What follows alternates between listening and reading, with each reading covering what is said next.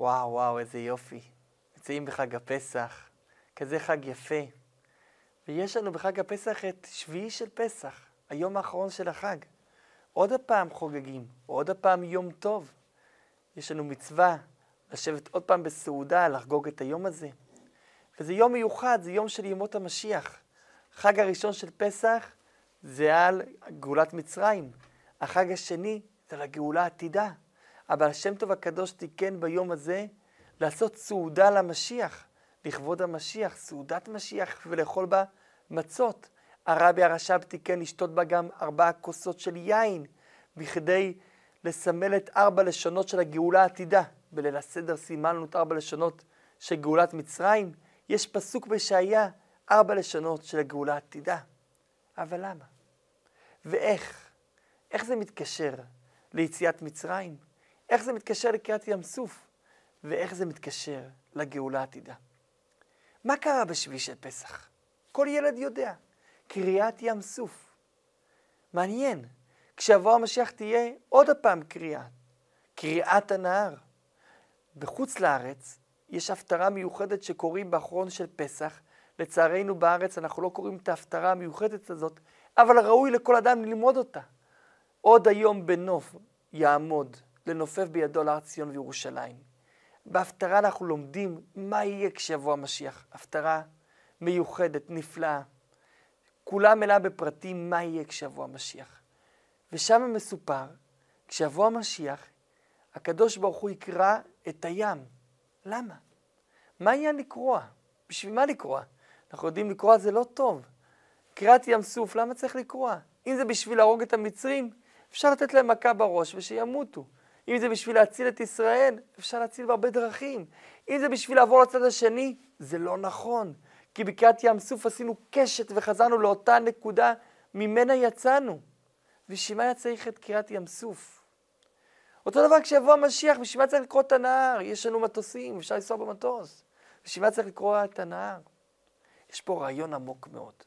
כשנבין את הרעיון הזה, נבין למה השביעי של פסח, הימים האחרונים של חג הפסח, שייכים לגאולה העתידה. הקדוש ברוך הוא מוציא את עם ישראל ממצרים. עם ישראל הולך שלושה ימים, ומגיע הזמן לחזור, כמו שהתחייבו בהתחלה, ועם ישראל לא חוזר. מלשינים שהיו איתם רצים חזרה לפרעה, פרעה יוצא לדרך, וביום שביעי של פסח, ערב שביעי של פסח, נפגשים. פרעה מגיע מאחורה, עם ישראל אחוד, מקדים מהים, המדבר מהצדדים, מאחורה פרעה. עם ישראל זועק לקדוש ברוך הוא, הקדוש ברוך הוא אומר תיסעו. עם ישראל נוסע לתוך הים, הים נבקע. עם ישראל עושה סיבוב וחוזר חזרה לאותו מקום, בינתיים המצרים נכנסים לים, והים סוגר עליהם. אבל חז"ל אומרים שקרה עוד משהו מיוחד בקריאת ים סוף. עם ישראל אומר בשירה, זה אלי וענווהו, אלוהי אבי וארוממנו. מה זה זה? עם ישראל מצביע לקדוש ברוך הוא, זה כלי. עם ישראל חווה התגלות האלוקית הכי גדולה שהוא חווה עד לאותה תקופה בקריאת ים סוף. למה? חז"ל אומרים, ראתה שפחה על הים מה שלא ראה יחזקאל בן בוזי הנביא במעשה המרכבה. שפחה על הים ראתה. שפחה שלא יהודיה. בקריאת ים סוף הקדוש ברוך הוא התגלה. הים הוא לא מקום שומם, הים הוא מקום מלא בחיים. אומרת הגמרא מסכת חולין, כל מה שיש ביבשה, יש גם בים. רק שבים זה מכוסה. הים מלא בחיים, אפילו חיים יותר עשירים אולי מהיבשה, אבל הכל מכוסה, אי אפשר לראות את זה. בקריאת ים סוף, הים נקרא. אותו דבר גם כן יש בספירות, זה בא לסמל לנו משהו נפלא. יש עולמות עליונים, למעלה, למעלה הכוונה היא לא למעלה פיזי, כי זה רוחני, אלא למעלה בדרגות הרוחניות. יש הרבה מאוד חיים, חיים עשירים, חיים מלאים, רוחניים, אבל אנחנו לא רואים אותם, כי הם מכוסים מאיתנו. אנחנו נמוכים, הם גבוהים, איך נראה אותם? איזה מכוסה מאיתנו? זה נקרא בלשון הקבלה עלמא דידקסיה, העולם המכוסה. יש עולמות שלמים מכוסים למעלה. העולם שלנו הוא עולם גלוי, אבל הוא עולם פשוט, אני לא רואה את הסודות שלו. בקריאת ים סוף, העולמות המכוסים התגלו. גם העולמות המכוסים הכי הכי גדולים שיש. הדרגות הרוחניות הכי הכי הכי גבוהות שיש, הכל התגלה, הכל היה אפשר לראות.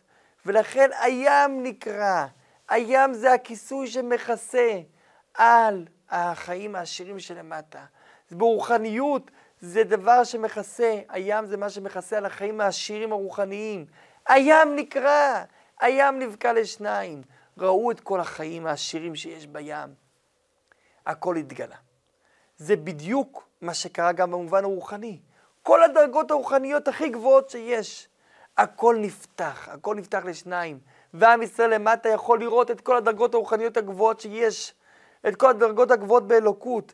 ולכן ראתה שפחה לים מה שלא ראה. יחזקאל בן בוזי אפילו במעשה המרכבה, כי ראו דרגות הרבה יותר גבוהות. עם ישראל כולו אומר, זה אלי וענווהו, אלוהי אבי וארוממנו. הנה אלוקים, זה אלוקים.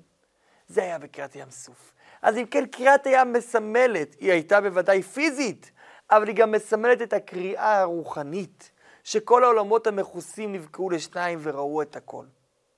אותו דבר יהיה כשיבוא המשיח, אבל עם הבדל קטן. בקריאת ים סוף זה היה חד פעמי, לילה אחד הם קיבלו אור כמו של ביאת המשיח, כמו של הגאולה העתידה, כשיבוא המשיח זה יהיה קבוע, זה יהיה נצחי. ולכן הנהר ייבקע לשניים. הנהר ייפתח, ושמה יהיה עוד הפעם גילוי האלוקות. יהיה פה בעולם קדושה, גילוי, יראו את הקדוש ברוך הוא. כי מלא הארץ דעה את השם, כמים לים מכסים, כמו שהמים מכסים את הים, את המקום של הים, ככה היום, ככה יהיה כשיבוא המשיח.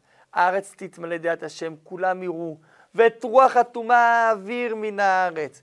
לא יראו ולא ישחיתו בכל הר קודשי, לא תהיה טומאה. לא יהיו דברים שמפריעים לנו לראות את הקדוש ברוך הוא. פה בעולם הזה, וראו כל בשר יחדיו, כי פי השם דיבר. יראו כולם איך שהקדוש ברוך הוא, והיה השם למלך על כל הארץ. גם היום הוא מלך, אבל היום זה לא גלוי.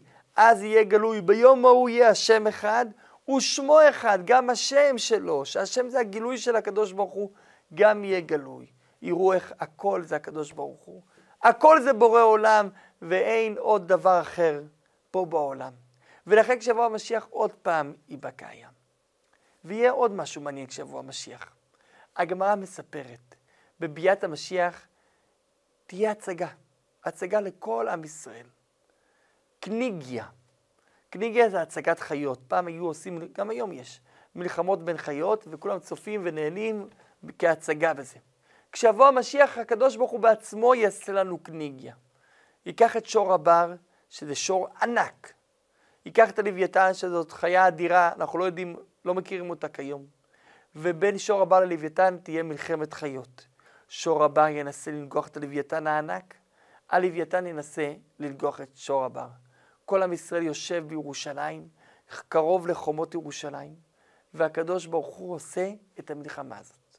ואז שור הבר נוגח בקרניו את הלוויתן, הלוויתן עם הסנפירים שלו באותו רגע שוחט את שור הבר, שניהם מתים באותו רגע. הקדוש ברוך הוא לוקח אותם, עושה מהם סעודה לצדיקים, וכל עם ישראל צדיקים, ועמך כולם צדיקים, כמו שאומרת המשנה, כל ישראל יש להם חלק לעולם הבא, שזה בדיוק עולם הבא, הכוונה היא לביאת המשיח. הקדוש ברוך הוא לוקח את שור הבר ולוויתן, עושה מהם סעודה לצדיקים, יחד עם יין, שהקדוש ברוך הוא שימר אותו מששת ימי בראשית, יין המשומר. והצדיקים אוכלים את שור הבר ואת הלוויתן. וזה נקרא סעודת הצדיקים.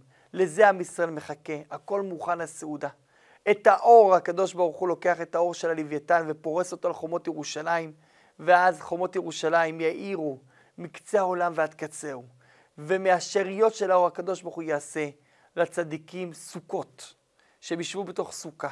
לצדיקים פחות, הקדוש ברוך הוא יעשה מהם סככה. צדיקים פחות, הקדוש ברוך הוא יעשה מהם תכשיט גדול. צדיקים עוד יותר פחות, הקדוש ברוך הוא יעשה תכשיט קטן, וככה כולם יקבלו גם כן משהו מהלוויתן. וכאן נשאלת שאלה בשביל מה? לזה חיכינו? כל הגלות לסעודה של שור הבר ולוויתן? מה, אנחנו צריכים אוכל? במיוחד שאנחנו יודעים שעם ישראל לא נתבעו החכמים ללמוד המשיח, לא בשביל זה ולא בשביל זה, אלא בשביל שיהגו בתורה ומצוותיה. אז עכשיו בשביל סעודה לזה חיכינו. ולא רק זה, תהיה ברכה מיוחדת שיברכו באותה סעודה. ברוך אתה השם, אלוקינו מלך העולם, בורא עץ החיים, כי באותה סעודה התעלו לדרגה מאוד מאוד גבוהה. בשביל זה חיכינו, בשביל סעודה בשרים, אי אפשר ללכת למסעדה ולאכול איזה בשר טוב. חיכינו כל כך הרבה בשביל שור הבא ולוויתן, יש פה משהו. יש פה משהו. ביאת המשיח זה לא ברגע אחד. זו תוצאה של כל שנות הגלות. כל מצווה שאנחנו עושים, אנחנו מקרבים את המשיח. כל מעשה טוב שאנחנו עושים, אנחנו מקרבים את הגאולה, מביאים את הגאולה, מביאים את המשיח, כל מעשה טוב, כל מצווה. כשיבוא המשיח זו תוצאה. עבדתם, עכשיו זה השכר, זו התוצאה. מתי נקבל את השכר?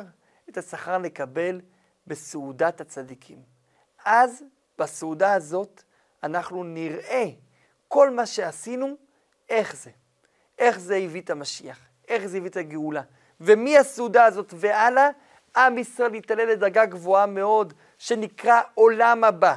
עולם הבא לא עולם איפה שהמתים נמצאים עכשיו, הנשמות שלהם, אלא עולם הבא של נשמות ביחד עם גוף. זה יתחיל בסעודה של שור הבר ולוויתן. שור הבר זה החיה הכי גדולה ביבשה. הלוויתן היא החיה הכי גדולה בים. כמו שאמרנו קודם, היבשה מסמל את העולם שלנו, את העולם הגלוי, את הדרגות הגלויות באלוקות. הים מסמל את הדרגות המכוסות באלוקות, הגבוהות שלא רואים אותן, שאי אפשר לראות אותן. כשיבוא המשיח הנהר ייבקע, יראו את הדרגות הגבוהות גם כן. ומה יהיה? הלוויתן, שזה הדרגה הכי גבוהה, החיה הכי גבוהה בים, והשור, שזה הדרגה הכי גבוהה ביבשה, הם יתאחדו אחד עם השני. אחד שוחט את השני. אומרת הגמרא מסכת חולין, אין ושחט אלא ומשך, אחד מושך את השני אליו. כל אחד נותן מתנה לשני. שור הבר שהוא גלוי, נותן מתנה ללוויתן שגם הוא יהיה גלוי, אפילו שהוא גבוה. והלוויתן, שהוא מכוסה, אבל הוא מאוד מאוד גבוה, מאוד עמוק, נותן מתנה לשור הבר, שגם שור הבר יהפוך להיות גבוה. אז אם כן, שניהם יהפכו להיות גבוהים וגלויים. גבוהים כמו הלוויתן, גלויים כמו שור הבר. זה יהיה כשיבוא המשיח. הקדוש ברוך הוא ייקח את כל הדרגות הגלויות, את כל העולם הזה הגלוי, ויעלה אותו. יעלה אותו להיות דרגה גבוהה. ועם זאת, זה יישאר גלוי. וכל הדרגות הגבוהות, הקדוש ברוך הוא יגלה אותם. ועם זאת, הם יישארו גבוהות. כי סך הכל איך אני, בן אדם נמוך, יכול להשיג דרגה גבוהה. הקדוש ברוך הוא יעשה את האפשרות הזאת, שהדרגות הגבוהות יהיו מושגות לכולם, ויישארו גבוהות. השור הבר מעלה את הלוויתן, הלוויתן זה השור הבר. שור הבר זה הגלוי, הוא מעלה את הגבוה, שזה הלוויתן המכוסה, והופך אותו להיות גלוי. הלוויתן שזה מכוסה וגבוה, הופך את שור הבר להיות גבוה, אבל גלוי גם כן. הוא יישאר גלוי. וככה שניהם יהיו גלויים וגבוהים. זה יהיה כשיבוא המשיח. זאת הקניגיה, זה המשחק שהקדוש ברוך הוא יראה לצדיקים. כי הצדיקים זה עם ישראל שעשה תורה ומצוות במשך הגלות. מגיע להם לראות מה הם עשו. ומאז עם ישראל עולה תקופה. כי כשיבוא המשיח יהיו שתי תקופות. בתקופה הראשונה, עולם כמנהגו נוהג לפי הרמב"ם. בתקופה השנייה שמתחילה בסעודה, עם ישראל נהיה גבוה, עם ישראל מקבל את עולם הבא, עולם הבא של נשמות עם גופים. ואז עם ישראל רואה שכל התורה והמצוות שהוא עשה במשך כל השנים, זה לא הלך לפח. להפך, זה הביא את המשיח, זה הביא את הגאולה. הגאולה הגיעה מהמצווה שלנו, עוד תפילין, עוד מעשה טוב, עוד צדקה, עוד חסד, עוד שבת. כל דבר כזה הוא מה שבנה את הגאולה, הוא מה שהביא את המשיח, ואת זה נראה כשיבוא המשיח. לכן מחכים כל כך לסעודה הזאת של שור הבר ולוויתן. לכן אנחנו כל כך מחכים לסעודה של הצדיקים. זה לא סתם סעודה, זה סעודה שזה סך הכל של כל מה שעשינו במשך הגלות. את זה מסביר אדמו"ר הזקן בתורה אור, והרבי, בשיחותיו הקדושות, הרבי מלובביץ' מרחיב את זה, והביא את הביאור הנפלא כל כך, וכאן הרבי הביא דבר נוסף, והעלה אותנו לשלב נוסף. כשיבוא המשיח, הגאולה תהיה דווקא לנשמות עם גופים. למה דווקא לנשמות עם גופים? כי הגוף הוא לא כלי, הגוף הוא מטרה. הקדוש ברוך הוא הביא לנו את הגוף כדי שאנחנו נעבוד איתו וכדי שנעלה אותו. אז מי העיקר, הנשמה או הגוף? בפשטות הנשמה. והגוף זה משהו שמחסל הנשמה. אבל בעומק יותר, בדרגות הגבוהות, הגוף הוא למעלה משורש הנשמה, ולכן הנשמה נשלחה לגלות בגוף את דרגתו הגבוהה. וכשיבוא המשיח זה יתגלה. איך זה קשור למה שאמרנו? הגמרא מסכת סנהדרין, בתחילת פרק 11, מספרת, משל למה הדבר דומה? משל למלך, שיש לו פרדס נפלא מאוד. ובפרדס יש שם פירות יקרים ביותר, כל מי שאוכל אותם מתענג עונג גדול. המלך יודע שאם זה יהיה פרוץ, אנשים יגנבו, יש פה פירות שאי אפשר לעמוד בפניהם.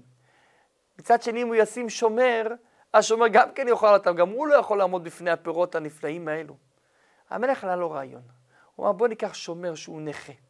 שומר שהוא נכה, הוא לא יוכל להיכנס, וככה הוא לא יוכל לאכול את הפירות.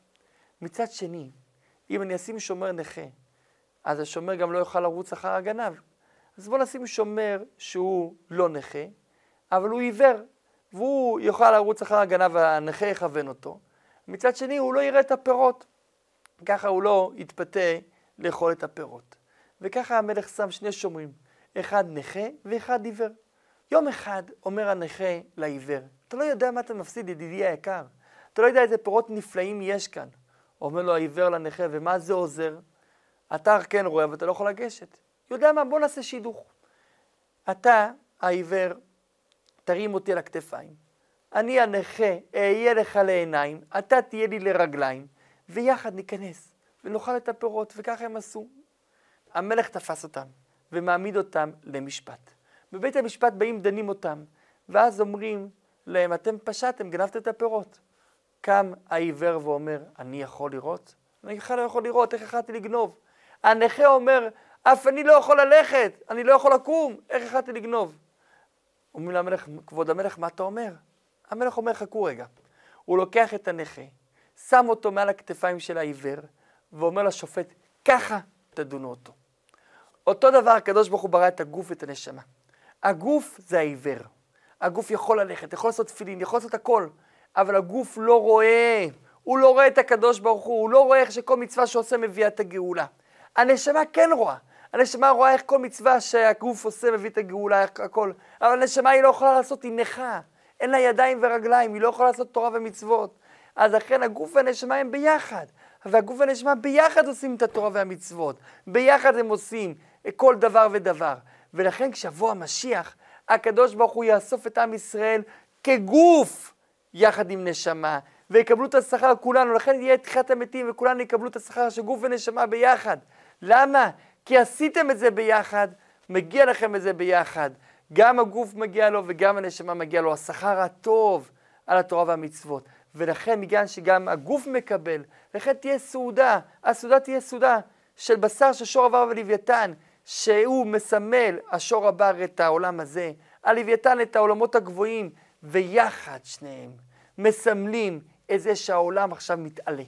העולם, הכיסוי שלו הולך ונעלם, ונשאר רק הקדושה, רק האור של הקדוש ברוך הוא. הדרגות הגבוהות נהיים גלויות, הדרגות הנמוכות נהיים גבוהות. שור הבר שמסמל את הדרגות הגבוהות נהיה גבוה. לוויתן שמסמל את הדרגות הגבוהות נהיה גלוי. את זה אנחנו, נשמה עם גוף, כי שנינו עבדנו, גם הנשמה וגם הגוף, אנחנו אוכלים את זה. את זה אנחנו רואים שזה התורה ומצוות שעשינו, וזה יהיה בעזרת השם במהרה בימינו. כיום יש לנו יום אחד בשנה שיש לנו את האור הזה של ביאת המשיח, וזה היום האחרון של פסח. זה היום שבו קרה קריאת ים סוף, שהדרגות הגבוהות נפתחו, וזה היום שגם בזמן שלנו יש את הקריאה כל שנה, מתגלים הדרגות הגבוהות. כרגע אנחנו לא רואים את זה, כי כרגע המשיח לא הגיע. אבל ביום הזה מאיר האור של המשיח, ביום הזה הניצוץ של המשיח מאיר.